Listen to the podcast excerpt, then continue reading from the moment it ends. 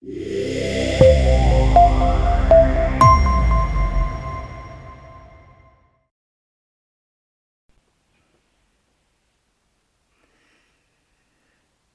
name is Mark Morris. My wife is Cindy. We have been married about 40 years. We have nine grandchildren, and uh, we have a love for the people of Afghanistan, and particularly, in addition to them, other Muslims from uh, the the least reached peoples in the world. Uh, in 1983, my wife and I moved to uh, work among uh, a Catholic background people group in South Africa, Portuguese uh, speakers from Mozambique and Angola, and also tribal peoples. We served for about four years planting churches and developing uh, leaders of churches. And then through a prayer experience, we noticed that there were people uh, from Brazil and other places that were coming to serve alongside of us. And our sense of calling was always to go and serve among people that didn't have a chance to hear. So uh, we sensed that God was leading us uh, to, to move. We made ourselves available uh, to explore other places to serve where there were greater needs.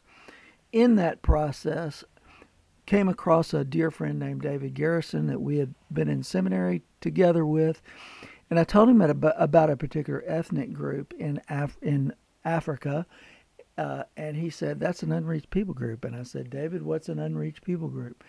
And he uh, then did what I thought was an Amway presentation, laying out, uh, selling me on a bill of goods that I began to realize, well, this is God's passion it's those that don't have a chance to hear. And so we changed our whole focus in 1988. We began studying about unreached people groups. We found a people in the mountains of Afghanistan, a people of about 7 million, called the Hazara people. and we learned that they were one of the most oppressed uh, peoples. They were the wrong religion. They were Shia Muslims in a Sunni Muslim world. They were the wrong race.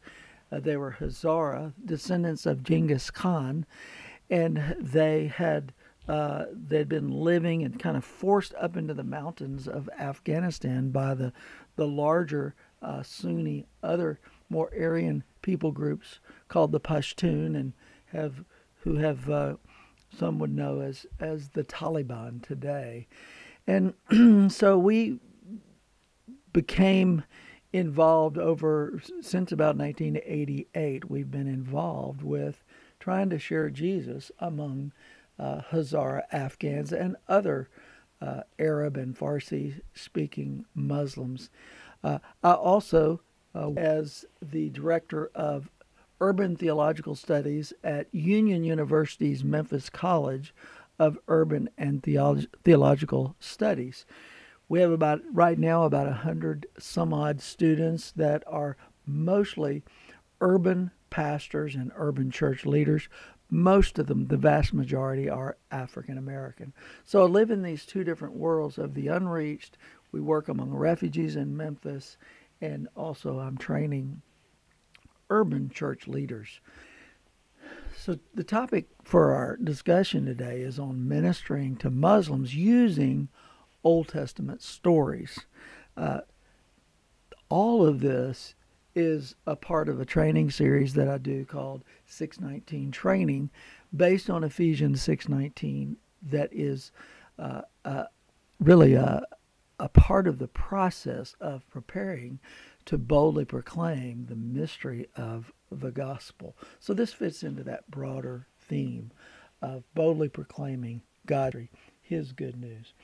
I have to tell you about one of my first encounters in uh, the Muslim world was uh, after having lived in Pakistan for about a year and a half. My wife and I, or I'd say one of the most powerful experiences, my wife and I had been praying for God to open doors for us to work among this mountain people while they were refugees, yet we knew that in order to be able to reach them and truly understand them, we would have to, I would need to travel at least to their villages where they came from, deep into the heart of Afghanistan.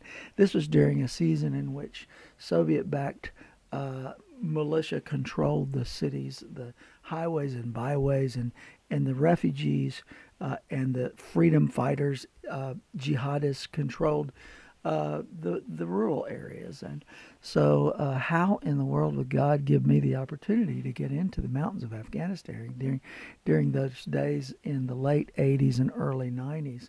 Well, it was after uh, meeting, uh, just having a, a dinner with some some workers among Afghans uh, in Pakistan, and I was there sitting beside a Hazara man, and uh, I didn't know anything about him, but we struck up a conversation about his people, his village. A few days later, this this um, friend showed up. This Afghan Hazara showed up at my door. Uh, two days journey by train. Uh, from where he lives and where I met him. And he said, Mr. Mark, I understand you love my people. I'm going in 10 days. Uh, would you come? And so I told him, I'll pray. And of course, my wife and I had been praying for over a year and a half for God to open the doors for me be, to be able to travel into that rural area. We began what was a five day journey across the mountains and through a couple of deserts. And in, finally, we we reached what was his homeland, the, the Hazarajat. And it was there after several days I knew about a group of, of Christians who were meeting quietly in a village. And I asked my friend to take me. He couldn't go with me, so he sent a Sufi, uh, a um, who is the, the Muslim healer or uh, in other cultures in, in Africa, we would call it a witch doctor. And so this Sufi took me across two mountains, uh, a two day walk, uh, to get to the home of these believers. And you're seeing their picture there. And I'll never forget uh, when uh, that brother invited me to go into another room. And there in that room, there were women. And, and I had been in the in the mountains for nearly three weeks by then, and I saw women for the first time in the room.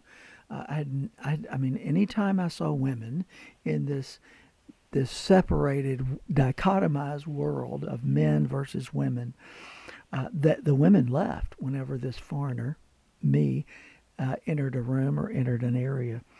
And so these women were there, so I stopped and I said, Do you want me to wait for the ladies to leave? And he said, No, these are your sisters. Wow, I was humbled. And I recall uh, going into that room, and after a few minutes, sitting on the ground, my shoes were off, as was the custom in that area. And, and one of the ladies said to her husband, uh, Is it safe now? And he said, Yes. And so she dug into a trunk. She opened up uh, a, a, piece of green silk cloth, and inside were these small Bibles that you see. Uh, they were New Testaments in Dari. Uh, and they opened them up, and we laid them out, and we began to read God's Word. Uh, the, the reverence with which uh, these brothers read the word, and there in the room was also another seeker, someone who had yet to to choose Jesus, and and I just remember that most powerful experience with God's word in the mountains of Afghanistan, seven days journey into those mountains, and recognizing that that every one of those Bibles that that each of us held in our hands had been carried across uh, uh, Soviet backed uh, checkpoints and Islamic freedom fighter backed checkpoints. And at any point along the way, those Bibles could have been confiscated and those believers that had carried them could have been arrested, tortured, imprisoned, or killed.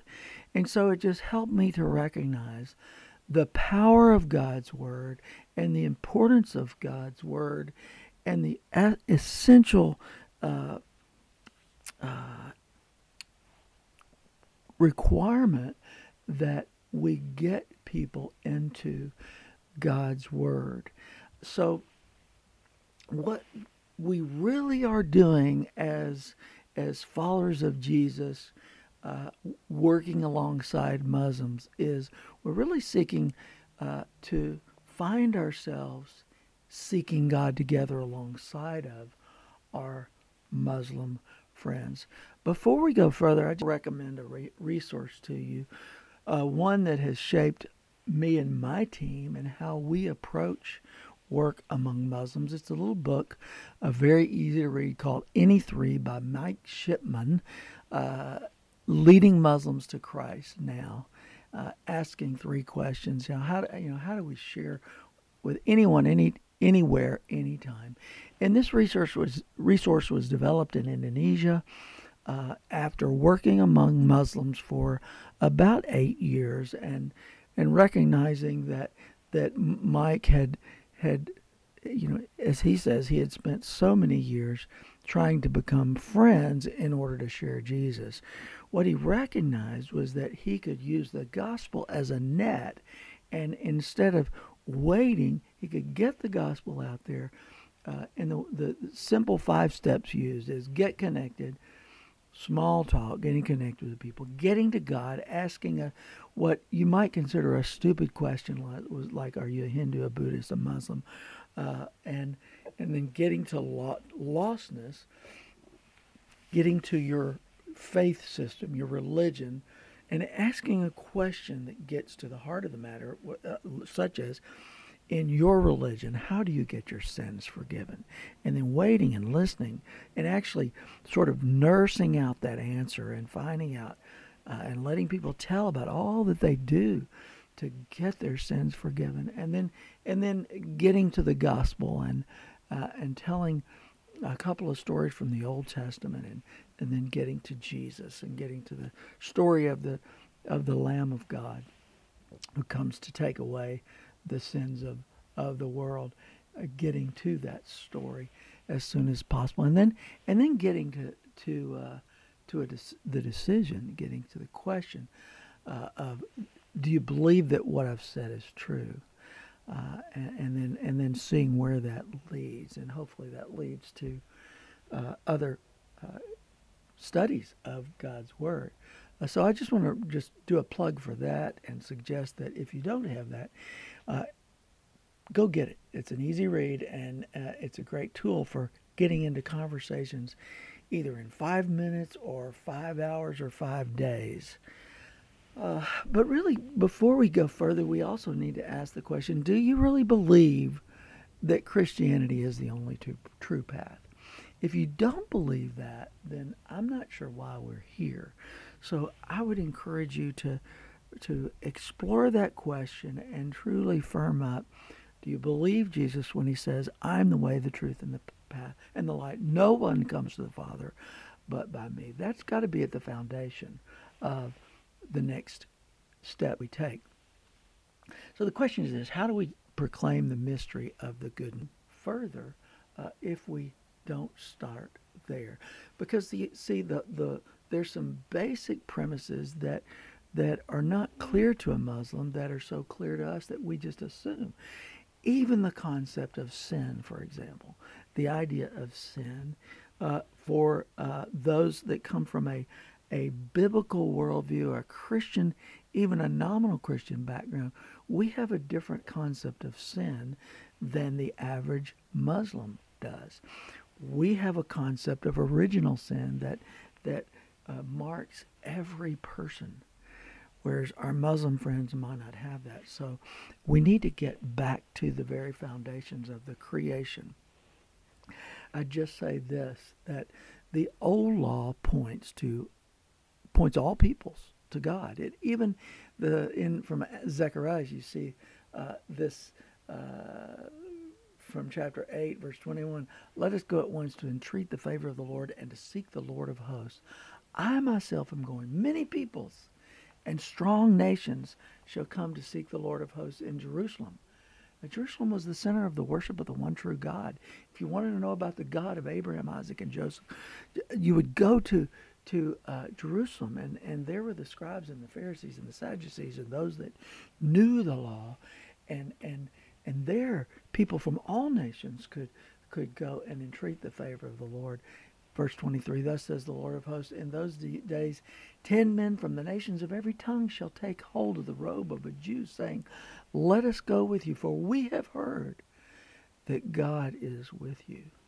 So even the, the old law points people from all nations to God. And, and the people of Israel, um, though they neglected to, uh, they became myopic and, and lost sight of the fact that this message was, and this covenant was uh, to be a display for, for the nations and was to become the path for the nations.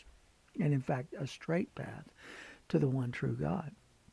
Well, in the New Testament, we know that the new law opens God's door to all peoples, and the the curtain is is torn from top to bottom. So here's the approach that we're going to look at: is following the straight path through the prophets, the prophets that that at least in name, um, the Muslims that we know recognize. They, though they see Adam different than you and I would see Adam, they see him as a pro, uh, as a prophet, and Noah and Abraham and Moses, David, Jonah as a prophet, and and even John the Baptizer uh, as a prophet, and of course they recognize Jesus as a prophet. So the idea I want to um, share with you is is uh, that of walking through their prophets but filling in the details that the Bible covers, which the Quran does not cover. So you'll you'll even find that as you walk through the prophets with them, that uh, they have different stories, they have different details, and they have and and to explain it simply, you say that the Quran has sort of a a, a dim view, uh, just a sort of a a foggy picture of these prophets, whereas the Bible gives gives clarity and gives detailed description and gives uh, better understanding. And so what we're doing is uh, we're pursuing with them as we walk toward God uh, together through their prophets and ours, uh, and we find how Jesus fulfills each one of these. But before we do that, I also want to call your attention to 1 Peter 4. Uh, not going to read it, but I want to point that this this passage has some great lessons for us to build a a house of ministry, so to speak, uh, to to build a foundation or components of of, of ministry uh, among Muslims or any people. But uh, the foundation, the the place we have to begin, is prayer and and for for me and our team, it means regular prayer and fasting.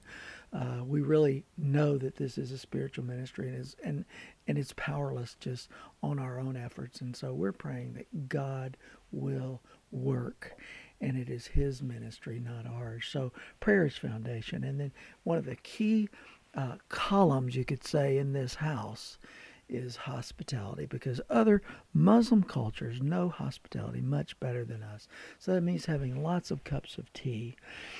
It also means serving and in most cases being served. One of the high values, a true mark of friendship in many Muslim cultures, though I have to say I'm only a, really an expert in one Muslim culture. That's the the Shiite Hazara uh, Afghan Muslims of the mountains of Afghanistan. And so there, there's many different Muslim cultures. We can't love, lump them all into one big box. Uh, there's many subcategories. But at least from those that I know who work and serve among other Muslims, it seems that service and then mutual indebtedness, that means there's this healthy system of I serve you, you serve me.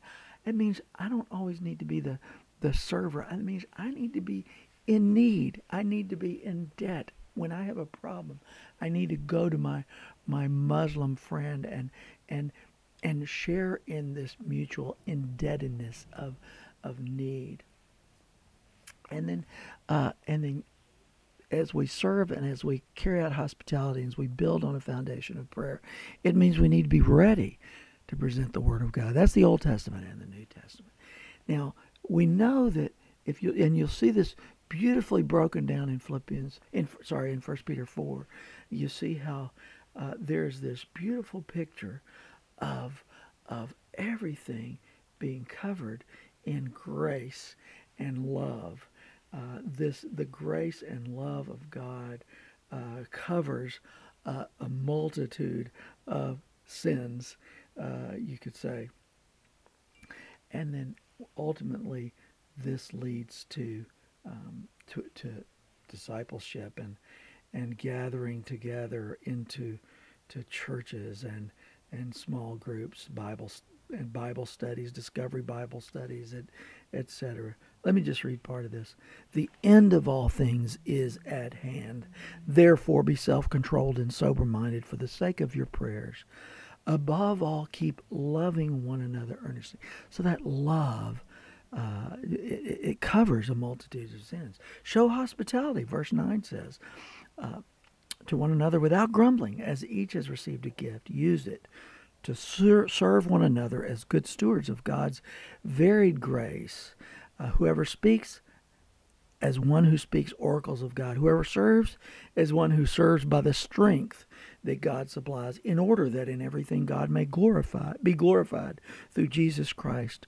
To him belong glory and dominion forever and ever. Amen. So let that be sort of the fashion uh, helping you build those handles for ministry, prayer and supplication, people to people serving, incarnation being presence. Uh, you know, for our team, it means preparing every week with a new story. We learn a new story from God's Word every week. We practice telling it. I'm not talking about memorizing. I'm learning the essence of the story, learning to tell it, uh, and and and then to hold each other accountable for for telling other people uh, telling our Muslim friends about uh, this tr- this great news, practicing hospitality home to home, and uh, but listening to the Spirit of God. Uh, so yes, all these are are key ingredients for an effective uh, ministry among Muslims. So how do we proclaim this gospel? Here's what we know from 1 Timothy is that there is one God and there's one mediator between God and men, the man Christ Jesus, who gave himself as a ransom for all, which is the testimony given at the proper time. So we're seeking to be that person, do that.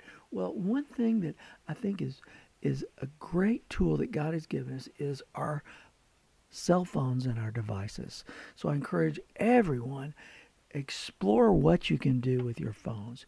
You can really share a lot of good news with your friends who have little English by simply using your phone. You can share Bible verses and stories in their language, and our friends that Oral Learners can hear Bible stories in their own language. It's a whole nother uh, lesson that, that I like to teach, but just simply using your YouVersion Bible app just you can change translations and you uh, play for them in their language. Even let them pick out the language on your YouVersion app. Uh, the Bible. Go straight to the Bible. If you have an iPad, you can have the the English and their language side by side. So uh, th- if you turn your, your iPad to the side, you can see it see it parallel. And then other tools like C2C, C2C storying. Again, another way to just simply open the app. And then the gospel in every language. Uh, Five Fish is another place you can go to to simply let your phone tell the stories of God's word. So so don't neglect to explore the power of your cell phone and devices. Uh, also, uh, the YouVersion Kids app is a great tool that we use uh, with children and parents alike. You'll find that you can put the YouVersion Bible app into many languages. And in a one final uh, app I would mention is the Prophet Stories, where sections of the Jesus film are available, and you can go, you can if you're telling stories through God's Word, you can use uh, the prophet stories to uh, to let those those uh, stories come to life for them. But the focus come to now is uh, learning to tell the stories of God's Word, particularly starting in the Old Testament.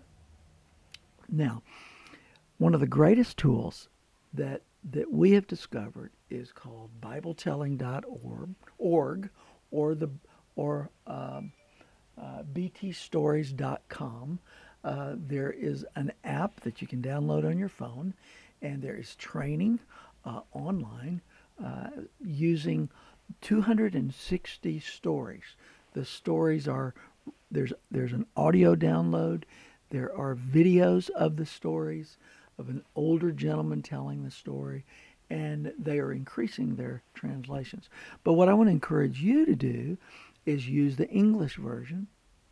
Go to the online interactive uh, version, and and you can pull up the the story uh, through chronologically looking at each story. So here you see a list of the creation story, the Adam and Eve story, the fall, etc. So you simply click on those, uh, each of those, and you you have the opportunity to to look at the story as it the text of a of a story, or you can watch uh, a sort of a video commentary on the story.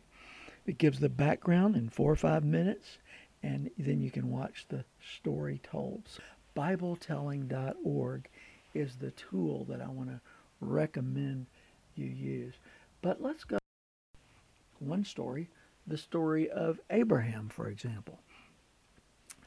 So, uh, what what's this like going to the story? Well, the story of Abraham is one of the great stories that that that I like to use, whether I'm using the uh, the Any Three uh, approach, or I just have an opportunity to talk to talk about the father of of the Jewish faith, the, Muslim faith, and and, and the the Judeo-Christian uh, faith system. So, what about Abraham and his and his family? So, here's one of the most important stories that I think has a, a pivotal influence. And it's the story of Genesis 22, 1 to 24. Here's how the story goes. And this is a story from God's Word. When Isaac was a young man, God came to Abram and said, Abraham, take Isaac, the son you love so dearly, and go to a place I'll show you. There, I want you to sacrifice him as a burnt offering. When Isaac was a young man, God came to Abraham and said, Abraham, take Isaac, the son you love so dearly, and go to a place, and there you are to sacrifice him. Oh my goodness. Can you imagine Abraham's response? Well, the next morning, Abraham got up early, cut wood for the sacrifice. He saddled a donkey. He took two servants, and he started on the journey. Three days later, Abraham saw the place that God had selected. And he said to his servants, Stay here with the donkey. Isaac and I will go and worship the Lord, and we'll come back after the sacrifice. So he told Isaac, Carry the wood, son. And Abraham took the hot coals and the knife. And Isaac looked around and asked, uh, Father, we have the wood and the fire, but but where's the lamb for the sacrifice? Abraham looked at his son and, and he said, God will provide himself a lamb for the sacrifice. As Abraham said that by faith. And when they got to the place that God had selected, Abraham built an altar and he arranged the wood on top. And then he tied up his son he put him on top of the wood, and then he reached for the knife to kill his son. And with, with that, the angel of the Lord called to him out of heaven, Abraham, Abraham, don't kill your son. Don't do anything to him, for now I know that you fear God, since you are willing to give me your son. Abraham looked off to the side and and and there in the thicket he saw a, a, ram with his horns caught in a bush and he so he took the lamb he, he used him as the sacrifice instead of his son abraham uh, then he named the place the Lord will provide. Because surely the Lord did provide uh, a ram. Afterwards, God said, Abraham, Because you have obeyed me, I'll bless you and your descendants. I'll make your descendants as, as, as hard to count as the stars. They'll be, they'll be as hard to count as the sand on the seashore. On top of that, I will make them prominent, even in the cities of their enemies. And the whole earth will be blessed because of them. And then Abraham went back to where the servants were waiting, and together they went home. This is a story from God's Word. So that's just an example of how the story is told simply by, by studying the Scripture, by reading the story. And there's many tools that you'll find on btstories.com or bibletelling.org there's tools and training to help you learn how to practice those stories uh, from underlining and circling and, and drawing pictures of those stories in your journal. Uh, but letting the idea is to let the the story come alive, uh, not just by memorizing it, but but by telling. Uh, and for many, you become the storyteller of the very Word of God. But so the plan going forward is that we would reveal to our Muslim friends the straight path of the prophets. Now, there are there's a theme in the Quran and in Islamic teaching called signs. And in th- this case, we want to look at seven special signs.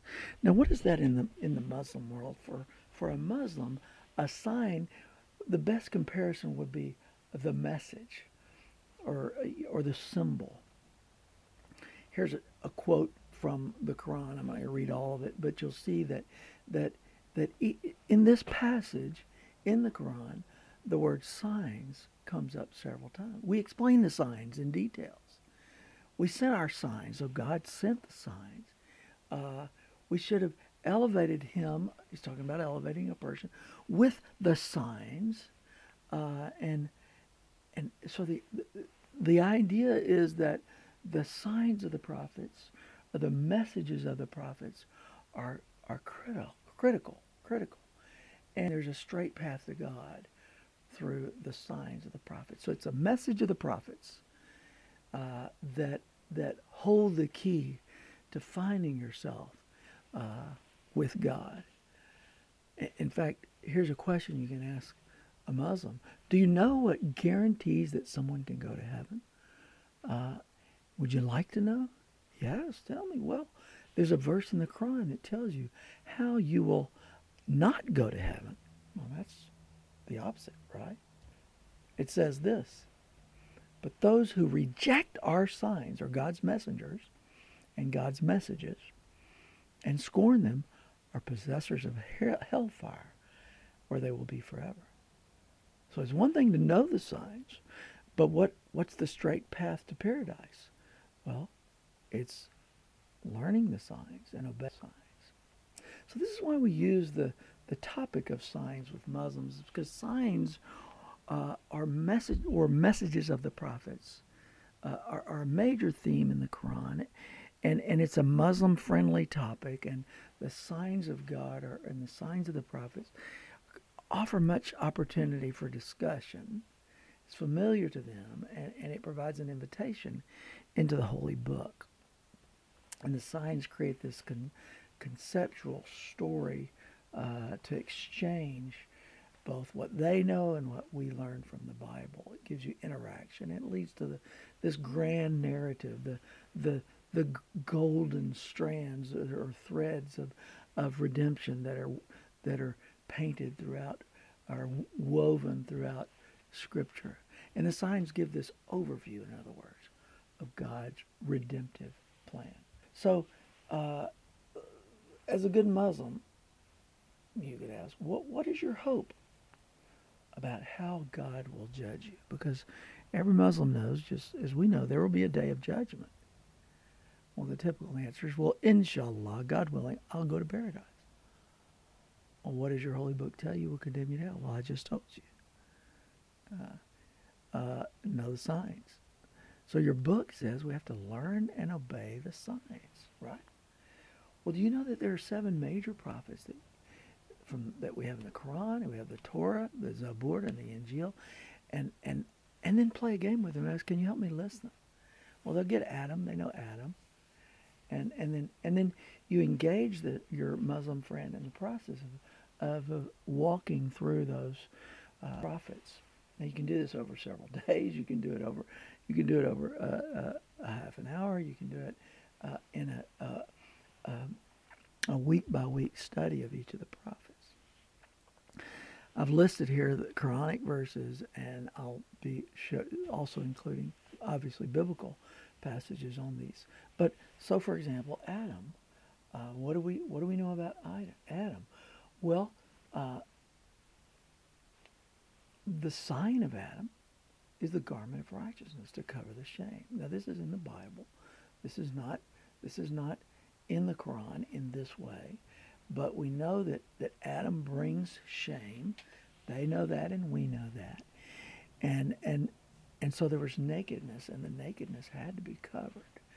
Uh, the nakedness revealed uh, their sin uh, and their exposure to the judgment of God.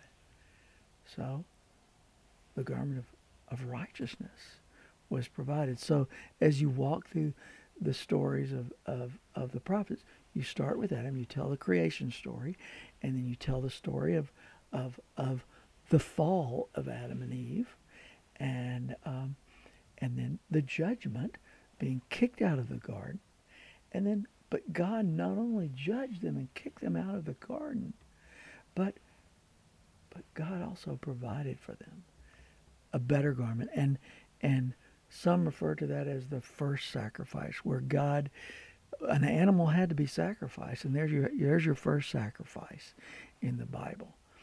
You also see that in this story, there's something that that the Bible alone teaches us, and that is that the woman's seed, and this is planting the seed for the the path from Adam all the way to Jesus. The seed from the woman's seed, Satan will be defeated. So this is new information for our Muslims uh, to learn. So you ask, why start in the Old Testament?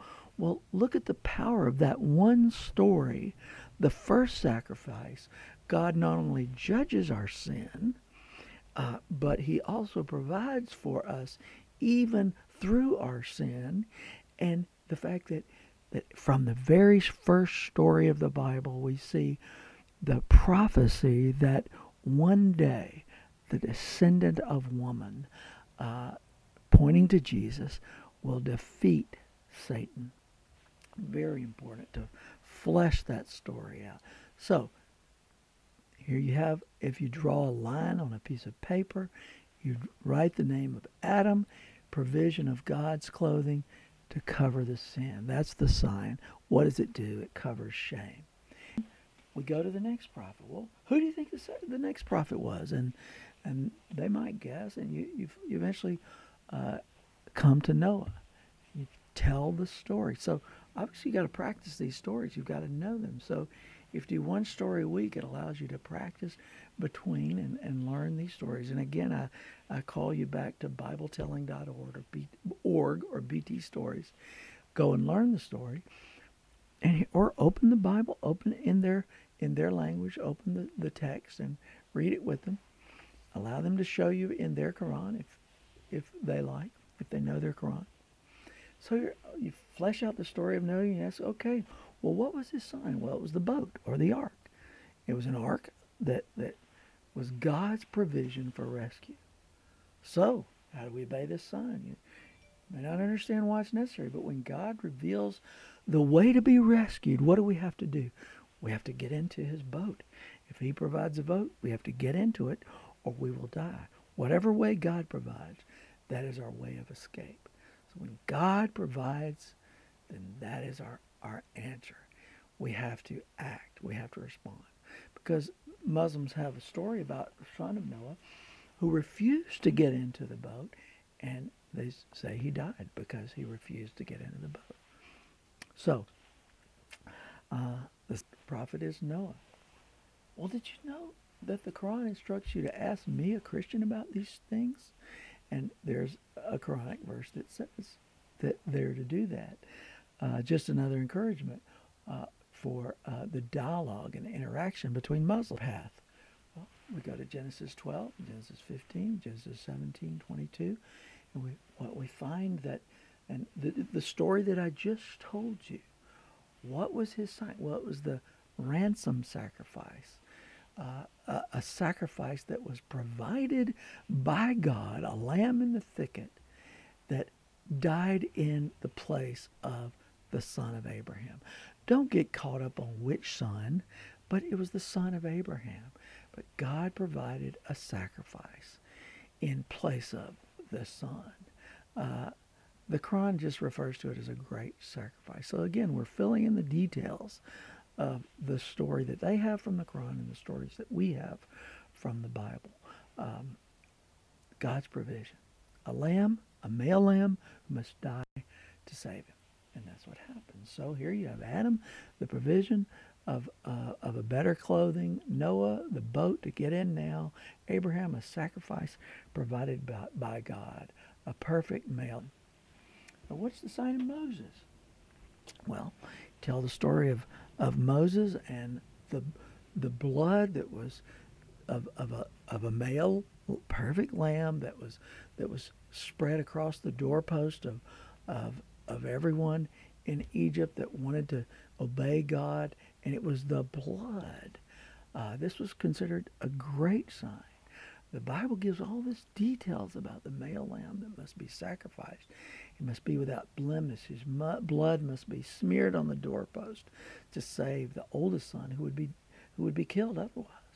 So, what do we learn from the sign of the blood from Moses? that the blood must be applied directly and personally by you. That's an important theme to bring out later when you tell the story about how we personally receive Christ, the Lamb, perfect Lamb of God. So we continue to walk through the process. Well, in from Psalms we have uh, the, Zabur. So the Lamb is a son of David. He will die on a tree, but he will not remain dead. Then we come to Jonah, a story that they know. Uh, what was his sign? Well, in their story, they know that he spent three days in the whale as if dead, but he came back to life. Uh, so here this points to the picture of resurrection by God's grace, the sacrifice of of a person that would die and come back to life after three days. Uh, in the Quran, it says that God brings living out of the dead and dead out of the living. And God provided for Jonah. So again, the story and the sign of resurrected from the dead after three days. He is the Lamb of God, uh, according to John. So what was his sign? What did John the Baptist do? He confirmed and pointed to the Word of God. The Bible gives the details that the Quran doesn't have. Um, the straight path in the desert. This is who Jesus. The male lamb is Jesus. He takes away the sins of the world. John pointed directly to Jesus and said, "Behold, the Lamb of God who comes to take away the sins of the world." So the Quran connects the straight path with obeying Jesus and John confirms that Jesus is the path. So here we've walked through uh, key prophets in Muslim um, And then we come to Jesus himself. Now, Jesus, of all the prophets that we've just talked about, Jesus is the only uh, Muslim prophet who is known himself as the sign as the Word of God. What was his sign? Well, he had a number of signs, but he is the sign. He's the only prophet or messenger who actually is a sign. He's the provision. He's born of a virgin. He's the sacrifice that we must take immediately, the one whose death and resurrection are blessed. Now, his other signs were his miracles, his raising people from the dead, his, uh, you know, so there was many things that that verified the authority of Jesus. But the only prophet, I mean, if you know Muslims accept Muhammad as a prophet, we don't. Uh, but but even Muhammad himself was not the sign. Jesus, greater than any of the other prophets, is himself the sign and the fulfillment of all the other prophets and their messages who came before him. Uh, from the Bible, we learn that he died on a tree, he was resurrected after three days. He was the sinless Lamb of God who takes away the shame. He saves our lives. He is the blood. He died and he rose to life after three days. He takes away the sins of, of the world. We must not reject the sign of Jesus. If we reject him, then we are in big trouble. Key verses from the Quran there are Mariam 19:21 and Maryam uh, 2191 if you want to look those up. So here you have the unfolding of the straight path of Jesus uh, all the way through the prophets of old, pointing to Jesus. So here's a follow-up question. Well, what did the Jews do when they received all these signs? Well, we learn in the Bible, in the New Testament, they rejected him and said that they had killed him, and actually God had, had done this. Now, how could God let his holy prophet die naked on a cross? That's the question of, of most good Muslims. How would God allow that to happen? And it's an honor shame question because, uh, but the Bible says that the prophets will be killed in shame. Well, in the Muslim worldview, this is something that is hard for them to conceive because of this honor shame culture, but it's one we have to tell the truth about. This is what happened to the prophets of old. Well, Muslims get this rosy uh, tinted picture of the prophets. They don't hear about the the the the weak knees of many of our prophets. Uh, but in the Bible, we get the whole story about who the prophets are. Uh, well, we, unlike the Jews, we are not to reject the signs and go to hell and be condemned. Here's a hard question. What if the Muslims ask, ask, well, what does the Quran say about the special signs of these major, seven major prophets? And then they get to the question, well, what, what about Muhammad? What about Muhammad? It's difficult for us. Um, I remember the story of of some Taliban background uh, Afghans that were studying the Bible for a number of years. And after some time, they had accepted the, the facts of the gospel. They had accepted the, the, the stories of the Bible. They accepted the authority of God's word. But finally, they came to their teacher and they said, Okay, we believe that Jesus is who he says he was. We believe that he is the Messiah. He's the, he is the only way to God, the Father. But just tell me one question. Answer me this, and then we'll be ready. Tell me, what do you believe about Muhammad? And this wise uh, uh, student of God's Word and worker among Muslims uh, said this. He said, Let me tell you a story. And he told the story of his father, his own father. He told about how wonderful his father was, how he loved him, he cared for him, he taught him how, and how at every stage of his life, his father had taught him about how to, to, uh, to be a young man, how to be a good, a good husband, how to be a good father. And then after telling this glorious story about how wonderful, wonderful a father uh, his own uh, human father was, my friend said to these three uh, Taliban, he said, but my father is dead. And these three Taliban, who had been studying the Bible, who believed the story of Jesus, but we're struggling with the issue of what about the prophet that I've learned all my life is the prophet of God and the final prophet. How do I deal with the prophet Muhammad, the so-called prophet Muhammad? Well, what my friend said by without saying it was he said Jesus is alive and Muhammad is dead. He said that without using those words because those words can get you in trouble. So that's the difference. What was Muhammad's sign if he had a sign? Well, it was the Quran according to Muslims. The only prophet himself who was the sign is Jesus, the sinless one, whose death and resurrection are blessed. He is the seed of the woman that was born of a virgin that would come and redeem the world and conquer Satan. So Jesus is the last and greatest prophet. And that's the statement, if stated by you, that can get you in trouble.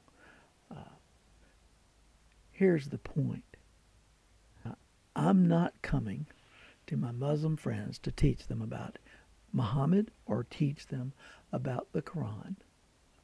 What I am about is the prophets of the Old Testament that point to uh, the the one true God and His only plan for salvation through Jesus Christ, and I can do that using the prophets of old. One final key. We learn that the Spirit is the one who prompts and guides and does the true laboring for salvation. 1 Corinthians 3 6 to 8 says, I planted, Apollos watered, but God gave the growth. So neither he who plants nor he who waters is anything, but only God who gives the growth. He who plants and he who waters are one, and each will receive his wages according to his labor. Use the stories of the Old Testament to lead to the one true path, Jesus of Nazareth.